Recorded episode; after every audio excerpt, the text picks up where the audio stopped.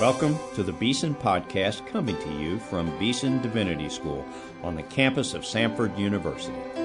Now, your hosts, Doug Sweeney and Kristen Padilla.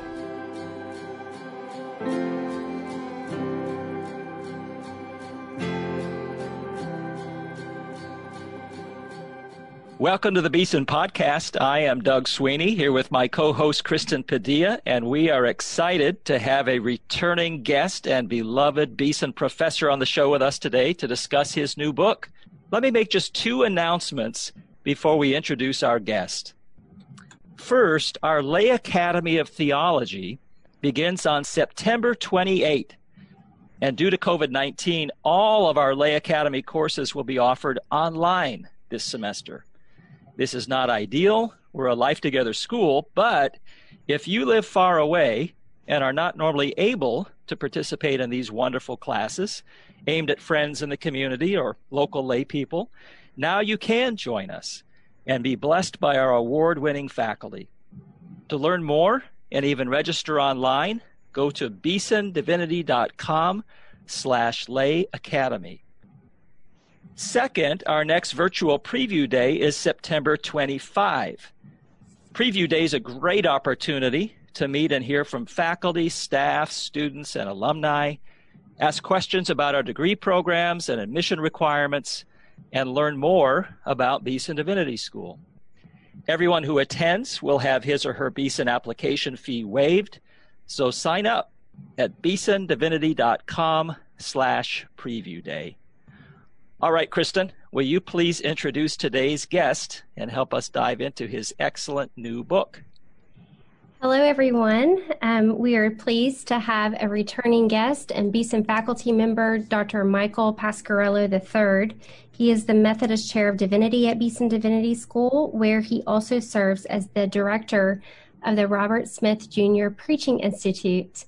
And many of you will recognize his voice because he is the announcer of the Beeson podcast. Um, so uh, we're so glad to have our announcer on the show as our guest, talking about his brand new book called The Beauty of Preaching God's Glory in Christian Proclamation. Welcome, Dr. Pasquarello, to the Beeson podcast. Thank you, Kristen and Dean Sweeney. I'm so pleased to be with you today. Uh, we're glad to have you. And as we've already said, we want to talk about this excellent new book you've written. And we want to begin just by asking what sparked your interest in the beauty of preaching. And perhaps as you talk about that, you can define for us uh, what you mean by the beauty of preaching and how it's related to God's glory. Yeah, I'd be glad to do that um, as briefly as I can, but to try to convey, uh, share what led me to do the book. Um, I've been a preacher for almost 40 years, and my PhD work is in the history of preaching. And so I've always wondered what is it about preaching that is attractive and that draws people? Um, and I've really thought about that for a lot of years. And in uh, part of my doctoral work and in research and writing, as well as teaching and preaching, I recognize that God is beautiful. And the Word of God, which God speaks to us in Jesus Christ through Holy Scripture, has a certain beauty by which the glory of God shines forth. And there's there's something about that that just draws us and attracts us and stirs in us a desire and delight and and and a, and a real longing for more and it's not limited to the ideas of a sermon, and it's not limited to the style of the sermon, but the very thing itself, the Word of God, has, a, has its own particular beauty, its own form that just sort of reaches out and jazzes you. And, and you, want, you just want to say, Tell me more, tell me more, and you pay attention. Mike, why do you think so few preachers think a lot about the beauty of preaching? And, and even uh, professional homileticians, people who teach others about preaching, tend not to focus on the beauty of preaching as much as they should. How do you account for that? Well, you know, we talk about God in terms of being truth, uh, beauty, and goodness. preaching tends to put a lot of emphasis on the truth. We want to tell you something, and goodness, we want to motivate you to live in a certain way. But in the modern period, beauty is more or less fallen off the table. And uh, what's replaced it is uh, what some people call a kind of aestheticism, and I call it pretty preachy. You know, you kind of dress up the sermon by adding on some stuff that you think will make it interesting or entertaining, that might, be, you know, keep people's attention. But it's not intrinsic to the sermon itself. It's just sort of the window dressing that kind of wraps the ideas and the concepts.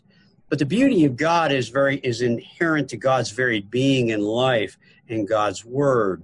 And that's a theological matter. That's not simply a style matter. And that's that's why I think that in homiletics it's just been underemphasized for a long time. The beauty of preaching deals with many different topics in relation to preaching worship, biblical interpretation, spiritual and moral formation, pastoral ministry, I wonder if you would share a little bit about how and why you engaged with these um, other topics as they relate to the task of preaching. Yeah, Kristen, that's a good question. Well, first of all, uh, to be a preacher, you need to be competent in all of those uh, disciplines. Um, and you need to be able to integrate them and pull them together as a whole. And in the classical tradition, one of the characteristics of beauty is its wholeness or its fullness its integrity. And so, what I recognized early on to talk about the beauty of preaching, that I couldn't talk about preaching in isolation, but it had to be in light of the whole of our faith and the knowledge of God we receive as in God's Word. And so that led me to just cross the disciplines, which is something that I thoroughly enjoy doing and that preachers need to do if they're going to be faithful in proclamation. As a church historian, uh, Mike, I was thrilled to see the degree to which you mine the Christian tradition for help in writing this book. Uh, in fact, you use several exemplars from the history of preaching, the history of Christianity, to help make the points that you're trying to make in the book. Would you tell our listeners who um, still need to read the book. I've read it and loved it, and we want others to read it and love it. But before they do, let them know uh, which folks from the tradition did you raise up as exemplars, and why did you pick these people uh, in the writing of this book? Yeah, well, uh, one of my teachers, when I was a doctoral student, said that uh, in the Western Church, if you're going to talk about beauty, you have to begin with Augustine. And so, uh, and I've been reading and drawing from Augustine's wisdom in my work and my teaching and my writing for a long time. So I went to him because, you know, when, when he was converted, he writes in the Confessions that he refers to God as beauty and, you know, and, and, and who, who had loved him and had drawn him to himself. And he was just taken by God and the beauty that he saw in Jesus Christ. Um, and so I, I spent a lot of time with Augustine trying to understand his vision of God's glory and the way that it's manifested in the beauty of Christ, who is the very form that God's beauty takes as our fully divine and fully human Lord and Savior. So I have two chapters on Augustine. I could have written more. I could have actually written the whole book around him. There's just so much to do. I also chose to include John Wesley because I'm a Wesleyan. And uh, Wesley had a way of looking at reality. He liked uh, that it's a, that's aesthetic. Uh, he likes to talk about seeing and perceiving. Um, he was a he was a contemporary of your friend Jonathan Edwards, and they they use a lot of sim, similar language about uh, about seeing and about God's beauty and how God's beauty shines through God's love and how it manifests itself in us and the beauty of holiness in particular. So I found that it was a wonderful opportunity to really revisit my own tradition and look at it from a, a different angle and to, uh, to uh, include a chapter on Wesley. And I hope that Wesleyans would find it to be very helpful. And then I did a chapter on Martin Luther, who typically as you know, as a Lutheran, uh, is not associated with beauty. Uh, the modern theologian who's written most about beauty, Hans von er, er von Balthasar, a Catholic theologian, in his uh, The Glory of the Lord, says that Luther has absolutely nothing to offer in terms of a theology of beauty, and that that, that tradition just sort of jumps over Luther and skips him completely. But a really fine Lutheran scholar named Mark Mattes wrote a book on on Mark on Luther's theology of beauty, a reappraisal. And it came out as I was writing the book, and I already put together the chapter on Luther because, in just in my reading of Luther, especially in his commentaries on the Psalms, I found that beauty language just abounds. It's everywhere. And so Mattes just encouraged me to go forward and use that chapter. I think the difficult thing in writing the book is all the other people that I could have included but couldn't. And that was the most difficult thing in trying to decide who to include. And as you said, they're exemplars. My hope is the book will encourage others to uh, continue in this kind of work and find more exemplars and figures, both past and present, who can contribute to the beauty of preaching. Mike, I wonder if you could say um, a little bit about what you hope preachers will gain from your book, and perhaps even some uh, things that you're trying to correct uh, with preaching today that you hope will be helpful to preachers. Yeah, Kristen, thank you. Um, I'll, I'll have to say that what's most important to me is that if they read the book, they will love God more truly and more deeply, and that they will just be in awe of God, of the beauty of God, and the glory of God. Uh, that's that's my first hope that it will be good for them in their formation as pastors, as Christians, and uh, spiritually it will benefit them and edify them. The second thing uh, is I hope that it would encourage them to, to be able to resist the fierce temptation to make preaching utilitarian because beauty in its essence is useless. It simply is. And it doesn't have to justify itself. When we see something that's beautiful, we're just taken by it. We're drawn to it. We're attracted to it. We delight in it. We don't say, is it useful? We see a, a baby and the beauty of, of new life that shines forth from that baby? Do we ask ourselves, well, how is that baby useful to us? We don't do that. We just enjoy the beauty of the baby. Well, I hope preachers will see that the Word of God is like that. It really is useless. And in being useless in its beauty, it actually is free to do God's work in and with and through us rather than us trying to control it. What about your own personal life, Mike? Has has your research on this book, has your writing of the book, has your thinking about the topic of the beauty of preaching uh, benefited your spiritual life, helped you in your preaching? Has it uh, made your life, uh, your discipleship, or your preaching more beautiful?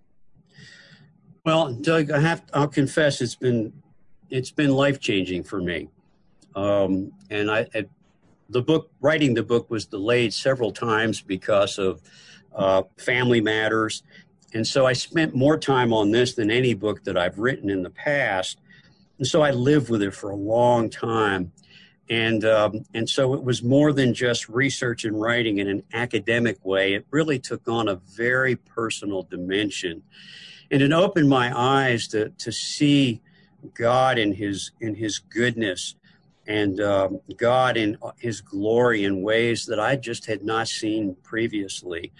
And I really did fall in love with God, and and be able, and also am much more able to appreciate the beauty of God's goodness that I see in everyday life and in my life and the lives of other people.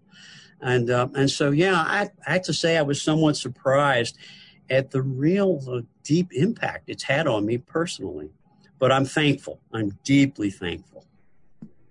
Well, Doug and I would like to encourage you who are listening to go out and get this book. Um, it is now available on Amazon and wherever else you buy books. Um, it's called The Beauty of Preaching God's Glory in Christian Proclamation. Uh, we are so grateful that you have written this book, uh, Dr. Pasquarello, and we always want to end our podcast and just by hearing uh, the good work that God's doing in your life these days.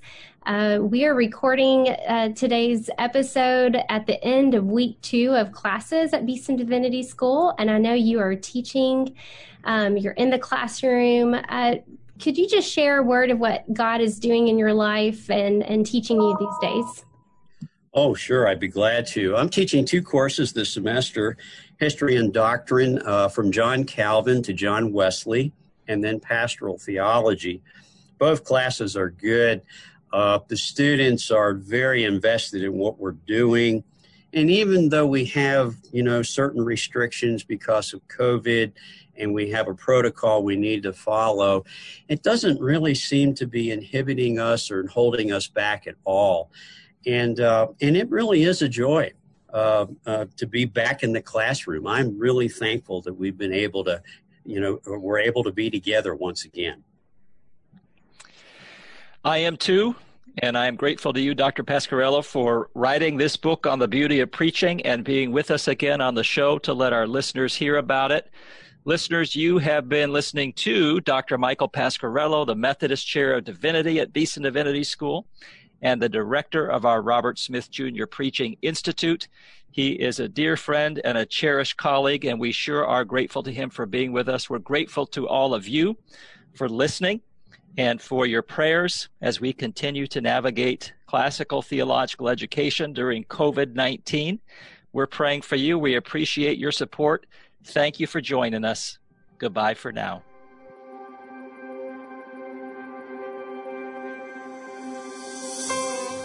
You've been listening to the Beeson Podcast. Our theme music is written and performed by Advent Birmingham of the Cathedral Church of the Advent in Birmingham, Alabama. Our engineer is Rob Willis. Our announcer is Mike Pasquarello. Our co-hosts are Doug Sweeney and myself, Kristen Padilla. Please subscribe to the Beeson Podcast at beesondivinity.com slash podcast or on iTunes.